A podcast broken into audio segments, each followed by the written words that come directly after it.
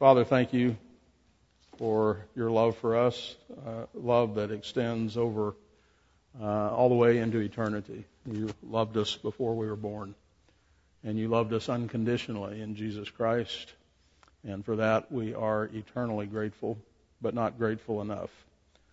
Uh, stir us, Lord. Help us to see more deeply and more thoroughly uh, what it is you've given to us and to be thankful, uh, to stand on your promises, to act upon them, to uh, trust you for the future.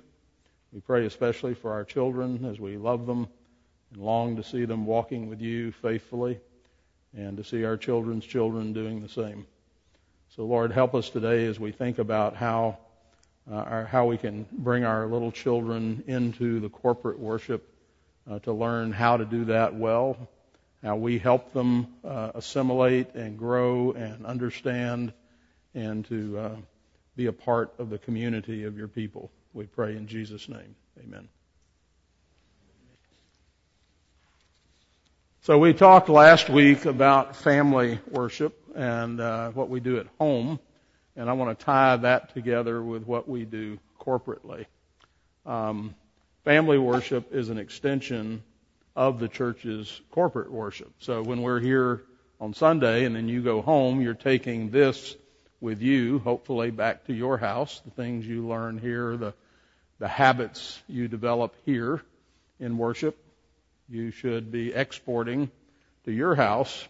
But the same is going to be true for individual worship. The, the worship of the congregation is central and primary. Forsake not the assembling of yourselves together. Uh, and failure to understand this, I believe, has uh, greatly diminished the influence of the church in our culture. So, how many professing Christians are at home today and won't be at church today? And, and not for a reason like, well, somebody was sick, uh, we had some kind of an emergency, we had something urgent, but who are home today because it's not their commitment and their habit to be with God's people and to worship. It, worship is not a high priority. And I think there, we're not going to get into all of that. I think there are reasons for that. I think we've, in some cases, trivialized worship. Worship's become kind of a, a performance and a, a spectator kind of thing. And so you can take it or leave it. Uh, I can worship God in, in my heart, right? I can worship God in my bass boat just as well as I can at church because God's everywhere, right? And so we have all these rationalizations that are not rooted in what the scriptures say, and we think we're that's this is as good as that. And as Hebrews talks about, those who haven't been working out in the Word of God are not able to discern good and evil. They don't know the difference between what's right and what's wrong. So we, again, many professing Christians who are at home today, who will do, be at home most Sundays because it's not important. They don't see why it's important. Perhaps they've never been taught why it's important. And so the church is the worshiping community. She is the outpost of the kingdom of God, and our families are the outpost of the church. And too many families have that backwards. They think their their family is the, the first in the in the order of things. Their their uh, uh, nuclear family, but not the corporate family. But it's the other way around. The church is the primary family. It's the big family. Just like the Lord's table is the big table, and then our tables and our families are outposts of the church. Uh, so getting that right in our thinking, that perspective, and so we need more emphasis on church-friendly families and less emphasis, less emphasis on family-friendly churches. Uh, we're called to serve the body of Christ, and so in serving Christ first, we are also served as part of the body. Uh, we're called, um, the, the, church doesn't exist to serve me first. Uh, it's, it's harder to be selfish in a big group. There are other people. There are other people I have to defer to and serve and wait my turn and all kinds of things are going on when other people are involved. And if I could characterize our society, it's, uh, uh, I think Gary, I'm going to quote Gary North here, who once said, "You can summarize the American view of things by simply saying, live and let live. You do your thing, I'll do my thing. I'll leave you alone, you leave me alone. And uh, that's contrary to what we, we learn in Scripture. We're called to serve. We're called to sacrifice. We're called to lay down our lives. Uh, we're called to be part of something that's bigger than us, to deny ourselves, take up our cross, and follow Christ. So that's very contrary to that other notion. And so it's the church that teaches us how to worship and therefore how to live. These things are related. Worship is not a piece of the pie and then we have all these other pieces of the pie we call our life. It is the pie. It is everything and then all the other parts of our life are pieces of that. And so that's, again, how we look at things makes a difference. And thus we gather on the first day of each week to practice our worship uh, and practice not in not in the sense we think necessarily. I, I think there's one aspect of this that's kind of like choir practice or baseball practice. We do get together to practice in that sense to get better at it, to be taught and instructed and develop the habits. But we also practice it in the way that a doctor practices medicine. It's just what he does, or a lawyer practices law, or a teacher practices teaching. It's the practice of your life. It's, it is the implementation of this across the board. And so the goal is not when we come here to do the liturgy, to just follow the order of worship, but to learn how to live that liturgy. We should see in all of these elements things that we carry out the door into our lives. And so we again begin the first day of each week gathered together as the household of God in preparation for life. So we should think of the Lord's Day worship then as practice for life. It provides a blueprint. It provides an image, something we see, uh, something we hear uh, on how to live. And so every church has a liturgy or an order, and that liturgy does ultimately get lived out. We have learned to come when God calls us and learn and listen to Him when He speaks. Uh, we have learned to respond with gratitude and thankfulness in our hearts. We practice prayer and the confession of our sins, and we've been reminded of His gracious pardon and absolution. We have the privilege of giving cheerfully and offering up songs of praise. We have learned to receive instruction through the word preached, and we have, and to remember our confession of faith, of what we believe. Uh, all of this culminates in our gathering around the family table in communion. And so after we practice, then we are sent out the door with God's benediction to go to our homes, to our outpost, and to do all of this over and over again. And that leads us to our topic for today, and specifically little children and the worship of God. So should little children actually participate in the worship of God? I know the church I grew up into had a pretty large, is a large church, uh, and had a fairly large nursery system.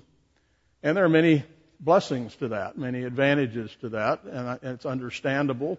Uh, it makes it more convenient if you can put the children over here so they're not disruptive. Uh, and in the church I grew up in, they were really good about teaching children in those places. I, we learned Bible stories. We sang songs. So it wasn't just a, a place where we're babysitting children. There were good things going on there. Uh, and so again, I, I think you could make a list of very kind of practical reasons of why we would want to have a separate area for children. Uh, it, it is convenient. It is, it does offer certain benefits. Well, in one sense, the Bible says, uh, in answering this question, should little children participate in the worship of God? The Bible says that we are all little children.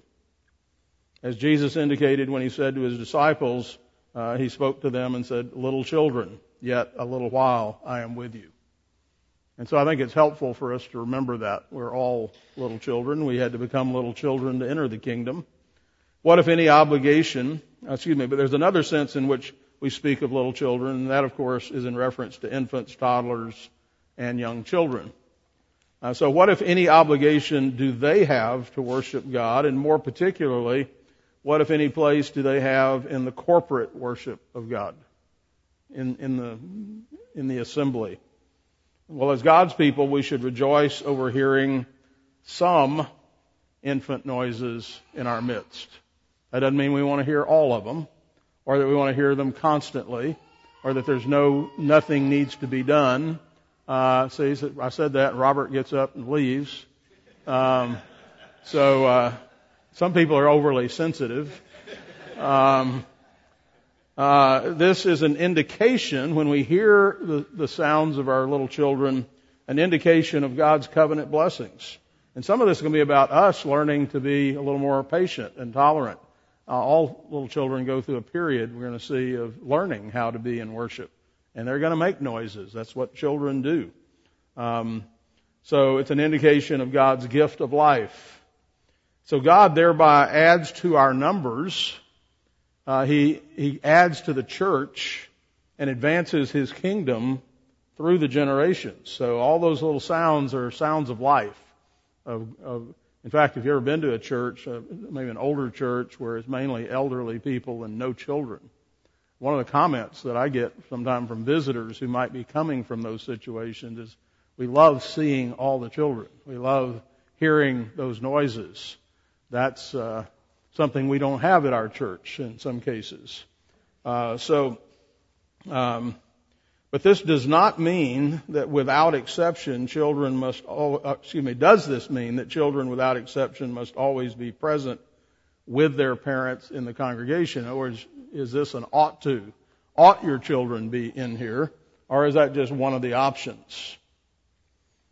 Well, little children are sponges when it comes to soaking in new information. In fact, they amaze me sometimes that they can take in because they're busy and noisy and doing things uh, that it's really possible that at the same time they're also learning and taking in information. I've told this story once. I had a little boy in seventh grade uh, years ago. I was teaching a class at a Christian school. Uh, this was in Texarkana. His name was Chris, and Chris could not stay in his chair. He was hyper. He was all over the place. So, into class one day was an Old Testament class. I'd put a chart on the board of the Old Testament kings. It was just short, I don't know, probably about 10 items or so, 8 or 10. And, uh, so they were supposed to spend the last 10 minutes of class getting started on their homework to memorize that chart and be able to reproduce it. And I'd look up and Chris was under his desk or he was doing something. Very, a couple, about three times I'd kind of, all right, Chris, you need to do your work. Stay focused on your work. And finally, about the third time, I said, Chris, do you know this? Have you learned this yet? Yes, sir. So I erased the board. I said, come up here and write it on the board. And he did. when did you learn that? what, how did that happen? Uh, so that was, uh, you know, a real lesson for me. In Luke 144, the Bible reports this statement from Elizabeth, the mother of John the Baptist, when she heard Mary, you'll recall, for lo, as soon as I heard the voice of thy salutation, it sounded in my ears, the babe leapt in my womb for joy. That's John the Baptist, right? So even when they seem to not be paying attention, the youngest of children often surprise us by reciting uh, the very thing we thought that had passed them by. Sometimes to our delight and sometimes to our chagrin, right? They they heard things that we didn't know they heard. Um, and so from the moment a child is born, or arguably even before that, um, parents begin to teach their children by speaking, by singing and living out before them the Christian life. Your children are learning before they can articulate. In fact, some, I remember Aaron's first words, he was how old? Seven and a half months, eight, maybe eight months. I mean, really young. I was walking, carrying him through the house, and there was no mistake about it because we had a helium balloon that had been at the house and it was there and he pointed to it and his first words were balloon. And he pointed to it. And it was like, where did that come from? How did you know that? You know, it just, uh, it just strange. Um, uh, from the moment they're born, of course. So the fact is that they can, can't articulate or emulate immediately all that we impart to them. Uh, that doesn't cause us to stop teaching them, though, right? And we know that it's uh, very soon they're going to pick it up. They're going to mimic us uh, in what they've been taught. Even if the child doesn't understand all that they're doing, they are learning that these are the things that God's people do. And so in time, they will understand why. Uh, there's nothing more important for a child to learn than the worship of God, both privately and corporately. And by the way, you're also teaching them by just being here that every Sunday this is what we do. You're going to do that every Sunday for their whole life. So that when they leave you, that'll be in their bones. That's just who I am. That's what we always do. That's the goal. So this is one of the chief obligations of all of God's creatures. So as we teach our children to walk and talk, at the same time, we should diligently teach them the scriptures and how they should worship God when they sit in their house and they walk in the way, when they lie down, and when they rise up. We have clear biblical example of the importance of this very training found in 2 Timothy uh, chapter 3 verse 15 where the apostle Paul writes to Timothy saying that and from a child you have known the holy scriptures which are able to make you wise unto salvation through faith which is in Christ Jesus. Again, the Greek word here for child is in this text is the word used to describe an, an infant, a nursing baby.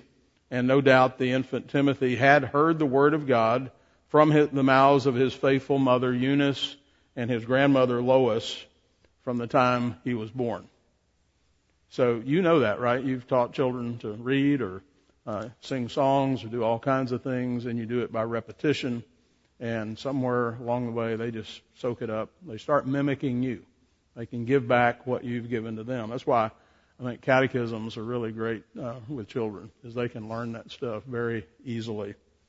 Um, so uh, being grown up is no guarantee that one will learn or comprehend the truth of God. Jesus is thankful that the truth is revealed even to the immature.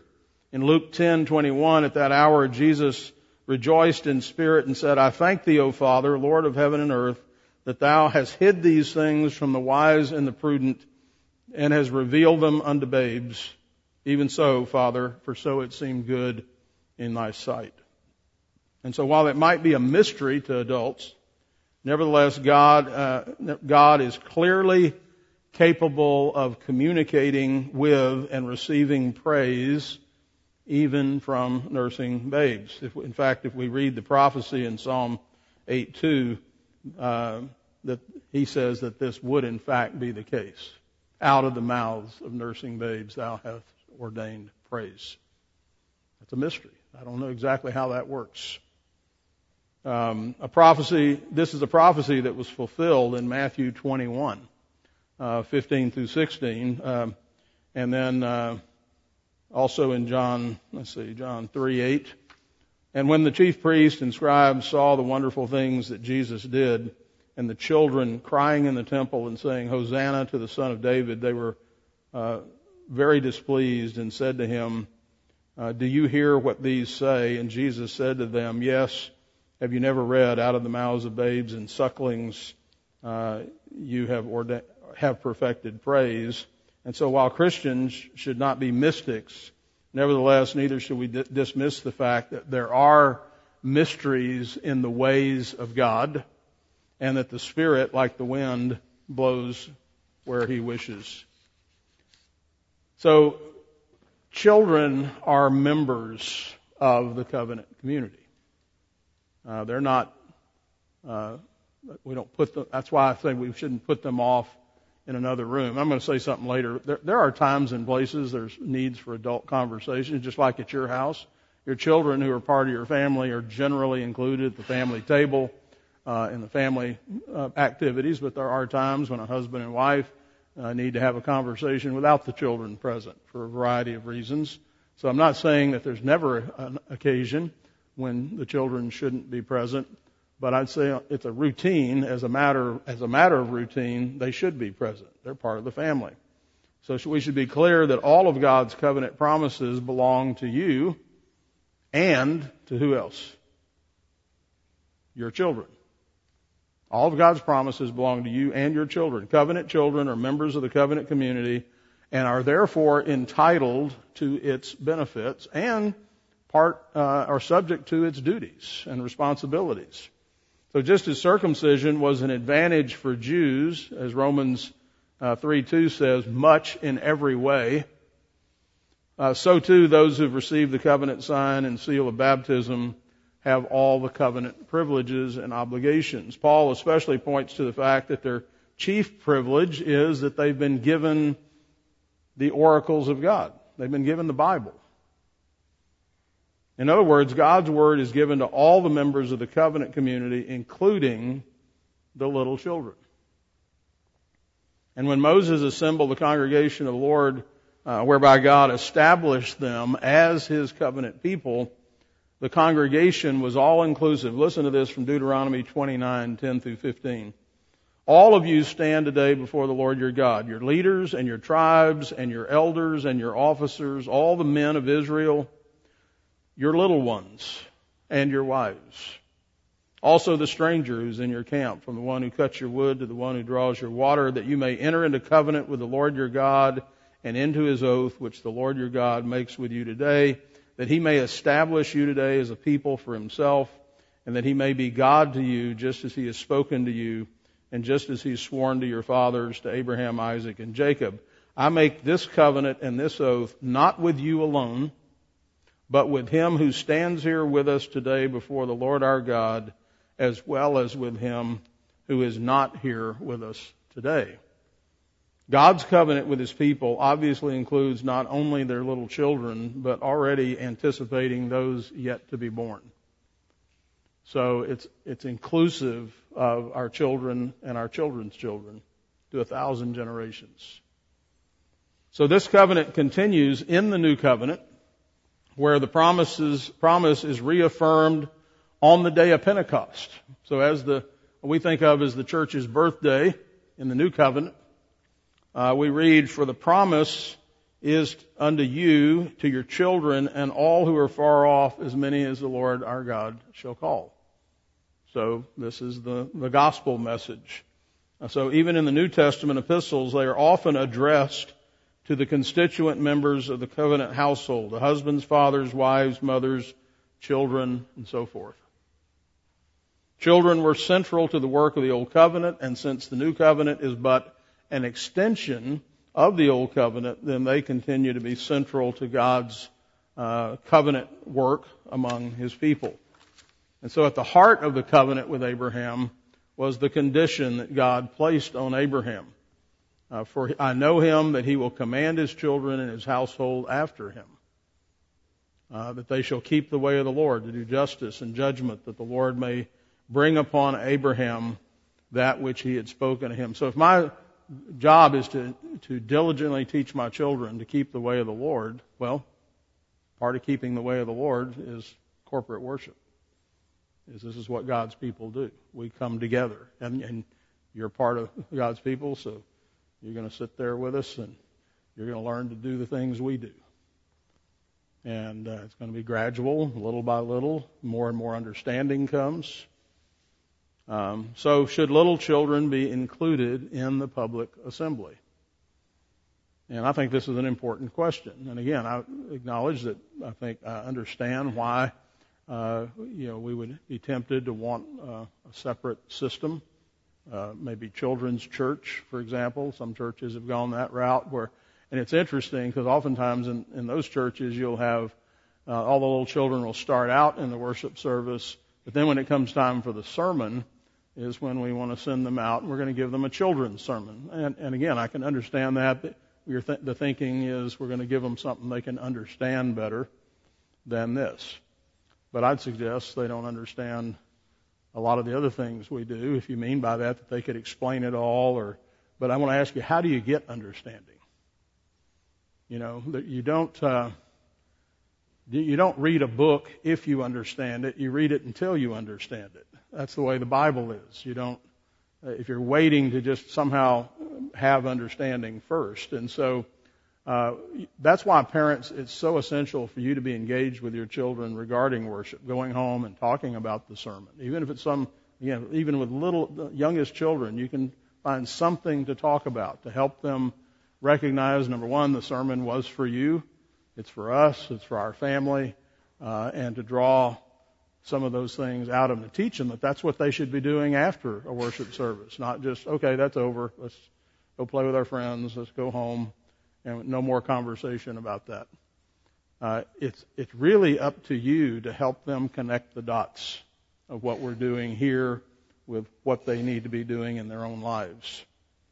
Um, so we we find biblical precedent for both affirmative and negative answers regarding public assembly, or perhaps better put, sometimes yes and sometimes no, in terms of should they be in the public assembly. Often, when the Bible refers to the assembly of God's people or the congregation, it does include the youngest children. I'll give you a few examples. Uh, Second Chronicles 2013 and all Judah stood before the Lord with their little ones, their wives, and their children. Uh, Joshua 8:35 there was not a word of all that Moses commanded not a word uh, with which uh, which Joshua read not before all the congregation of Israel with the women and the little ones and the strangers that were conversant among them likewise in Joel uh, 2, 15 through 16, we read, Blow the trumpet in Zion, sanctify a fast, call a solemn assembly, gather the people, sanctify the congregation, assemble the elders, gather the children, and those that suck, uh, suck the breast. Let the bridegroom go forth of his chamber and the bride out of her closet. Soon after this trumpet call in this prophecy, Peter tells us that Joel was speaking of the outpouring of the Holy Spirit on the day of Pentecost. Jesus himself thought it was appropriate for children to be brought into his presence. In Mark 10, 13 through 16, and they brought young children to him that he should touch them, and he and his disciples rebuked those that brought them. But when Jesus saw it, he was much displeased, and he said to them, Suffer the little children to come unto me, and forbid them not, for of such is the kingdom of God. Verily I say unto you, whosoever shall not receive the kingdom of God as a little child, he shall not enter therein. And he took them up in his arms, and he put his hands on them, and he blessed them. Again, the Greek word here is, that's used is for nursing babes, and it seems to be a mistake then to forbid even the youngest children to participate in the worship of Christ. And so, as a rule, uh, covenant children should be present with the congregation for worship. They're part of the corporate body, and therefore they should be part of the corporate worship. This is what the body does. And we're not going to dissect the body. They're parts of the corporate body. They are parts, and again, therefore they should be part of the worship. This is of the essence of who they are as covenant children. Nevertheless, this is not the same thing as saying that it's always necessary that these little ones be present in every kind of con- uh, congregational meeting. Some meetings may not be appropriate for very young children, just like again at your house. There may be subjects or issues that uh, they're not ready for or, or need to be part of. In Nehemiah 8:2 we read, And Ezra the priest brought the law before the congregation, both of men and women, and all that could hear with understanding upon the first day of the seventh month. Some meetings may be especially geared to men or pastors or some other special occasion. They might be too long for small children, as in the case of conferences with multiple sessions, or as in the case cited above, simply nothing there would be, uh, everything would be beyond their comprehension. However, these meetings are primarily for instruction rather than worship. They're always things, in fact, I would argue that the Lord's table uh, is maybe one of the most profound things that is accessible to little children. Uh, they're very keenly interested in what's going on there. It's a simple version of the gospel and easy to teach your children about it. Uh, from the bread and the wine. So when children are brought into the corporate worship service, well, let me pause a minute and say any comments or questions about whether or not children should be included in the corporate worship? Any thoughts about that or? Yeah, I would say most meetings, most, well, I, since we're really talking about worship here, I just say worship they should always be here. Is anybody, is there a disagreement on that or a thought about that? You, concur? Um, and again, we're going to talk in a minute about how that needs to be managed. Um, and there are a lot of management issues in churches, just like there are in families. So it's not as simple as saying just simple, everybody should be here. Okay, now that they're here, what do they need to do? How do we do that? How do we incorporate little children here? We're going to talk about that. Uh, if we had 500 people or 1,000 people, we'd have other management issues.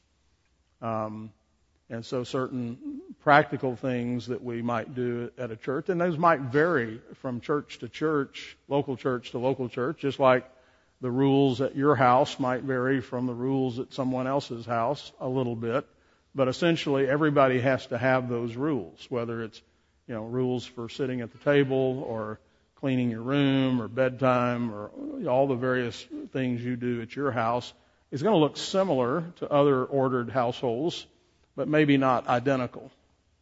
Uh, yes, sir.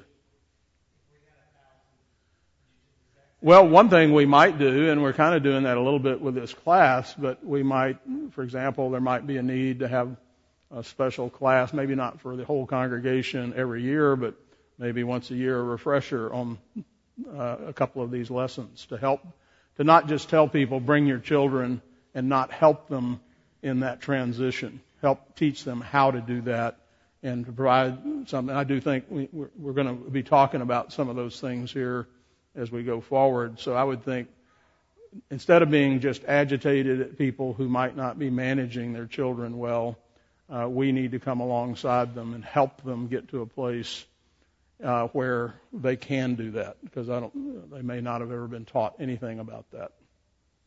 Yes, sir. Yeah, Nathan. Maybe, yeah, that's a separate question. Yeah, that might be how we manage it, right? We might say, we need two or three churches uh, to do that. So, yeah, Jonathan. That's very good.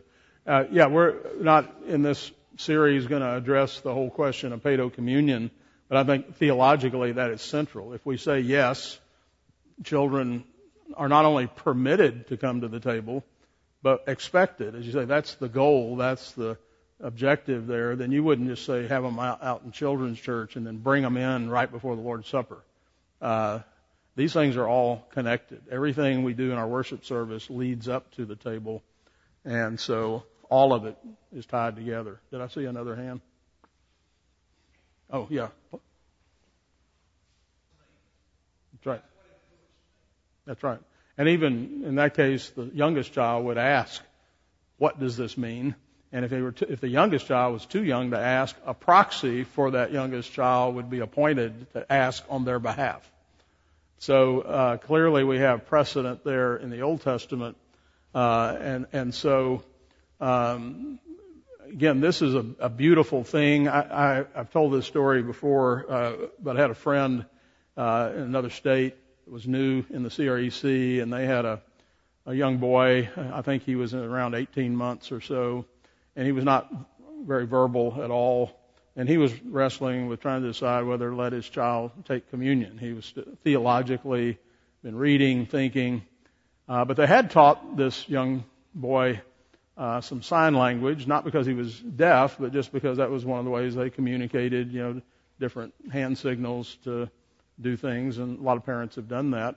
So in their family worship, they had taught him the, the picture, the symbol uh, this for Jesus. And he said, the day, he said, I remember sitting there in the pew during uh, communion and they were passing, the bread came by and he looked up at me and did this.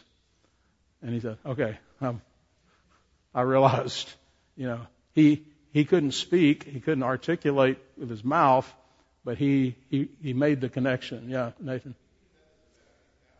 Uh, no, I agree, but I'm saying I'm just illustrating that it's actually while, because he was present while the supper is being delivered, here he was in fact learning and, and growing. I agree, he should have been there before, but this guy was in transition, thinking through it, just like somebody would on baptism. He wasn't quite there, But when he saw that, he realized the fact that I've had my child here week after week, he has learned. Right. How so? No, I don't. Well, maybe. I think what he was saying when we talked about it is he said, I, I realized that the supper itself was didactic. That, that's at least arguably one of the reasons infants should be there. Not just, I agree, it's because they're members of the family, but they're also from day one, even again from the time you are a nursing baby, you have known the scriptures. They can't articulate that. They don't understand it, but there's a sense in which it's known. There is a knowledge that is being transmitted. And I think through the sacrament, even if it's really tiny, I don't think it is dependent upon assent or even articulation, even this. But the fact is, when your children, wherever your children are, let's put it this way, wherever your children are, they're learning. And if they're in worship and we're doing the things God told us to do in worship, they are learning about Jesus. Even if it's just the smallest amount, or, or even if we can't measure it, even if they aren't to a place of articulating it, um, it is God is at work in that mysterious way. And so all the benefits of Christ are theirs. I'd say this, you don't know all the benefits or you don't apprehend them all. I mean, we're all still in the process as we mature and grow. I hope every Sunday you go away thinking, oh, I didn't, I hadn't thought about the fact that Jesus did this for me. Uh, or it gets, maybe you have a deeper understanding and appreciation of it. The point is, this is not happening in a vacuum. It's not just some, oh, if you walk in here and sit in a chair, things just happen. But the fact that you are in covenant with God in a living relationship, my point is the Holy Spirit is at work in you and your youngest children, your newborns. Uh, and what you will begin to see is they will surprise you with their grasp of what, and especially I think if you go home and say, why did we take the Lord's Supper today? Um, and you, especially as they can articulate things, and if they can't articulate it, then you help them. You tell them what they, how they ought to respond because we love Jesus, because Jesus loved us first. Uh, you know, you know.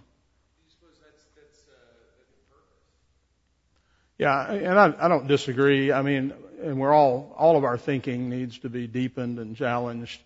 Uh, and, and my point in that story isn't that that's what we're waiting to see first. It's that uh, here, here this 18 year old, 18 month old child who was not verbally articulate, what became evident to the parents was God has already been at work, even though at this point they had not actually taken the bread or the wine. They had been present in the worship service since they were born. And here, even before could articulate verbally, that, that work had been taking place in that child in a way that we wouldn't necessarily perceive. And so, all right, um, we're about out of time. Any more comments or questions? We'll wrap it up here about anything that we've talked about on worship. We'll just stop here. And next time we'll talk about training children for worship. How do we get them there? How do we bring them from that uh, stumbling, uh, difficult period where they're transitioning to learn how to sit still and how to listen and how to be a part of this. Because one of the real dangers is, and I've seen this, and I'm going to now speak to you have older kids, um, this can become rote very easily. If you're not engaging them, and, and this is a, a living, active thing, uh, I, I look at teenagers sometimes sit in church every Sunday for years and they are somewhere else. They are not here. Their bodies are here, but their minds and hearts are somewhere else. And they're talking to each other, they're distracted, they're not engaged in the worship of God. It's just something they do. This is what we have to do on Sunday. This is what we do, and we do it, and we'll be, as soon as it's over, now we can have fun. And adults do that too. But uh, if if you don't bring the hearts of your children along with their uh, being able to say the Nicene Creed and uh, eat bread and drink wine and do all go through all the motions, then you've missed the point. It has to be the heart that's brought along. Let's pray. Father, we thank you again for your word, for your calling us and our children uh, to worship you. Help us to understand it better, to see it, to trust you, to act on it, to be an example to our children because our hearts are engaged in worship so that their hearts also will be engaged. And so now, as we head to worship, help us to practice that today in a way that is faithful and honoring to you. We pray in Jesus' name. Amen. I have your pen for a second, Rick.